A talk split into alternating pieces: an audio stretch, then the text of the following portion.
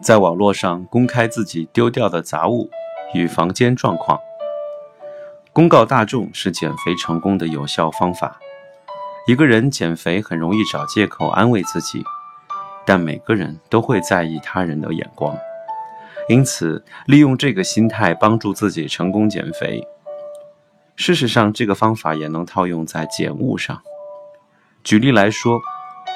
在社交网站上宣布我要减少一半的衣服，并全程公开丢东西的过程，例如将丢掉的衣服拍下来，每隔一段时间在网上更新衣橱里的模样。这跟一个人努力不同，可以吸引周遭亲友共同参与，增加自己的干劲儿。我也曾在我的 blog 上公开自己的房间景象。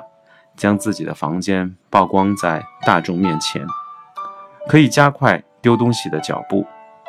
极简主义者之间现在很流行将不需要的东西公布在社群网站上，询问是否有人想要。若能找到想要的人，就无需丢掉，可以减少罪恶感。不仅如此，还能帮旧物找到新主人，可以说是一举两得。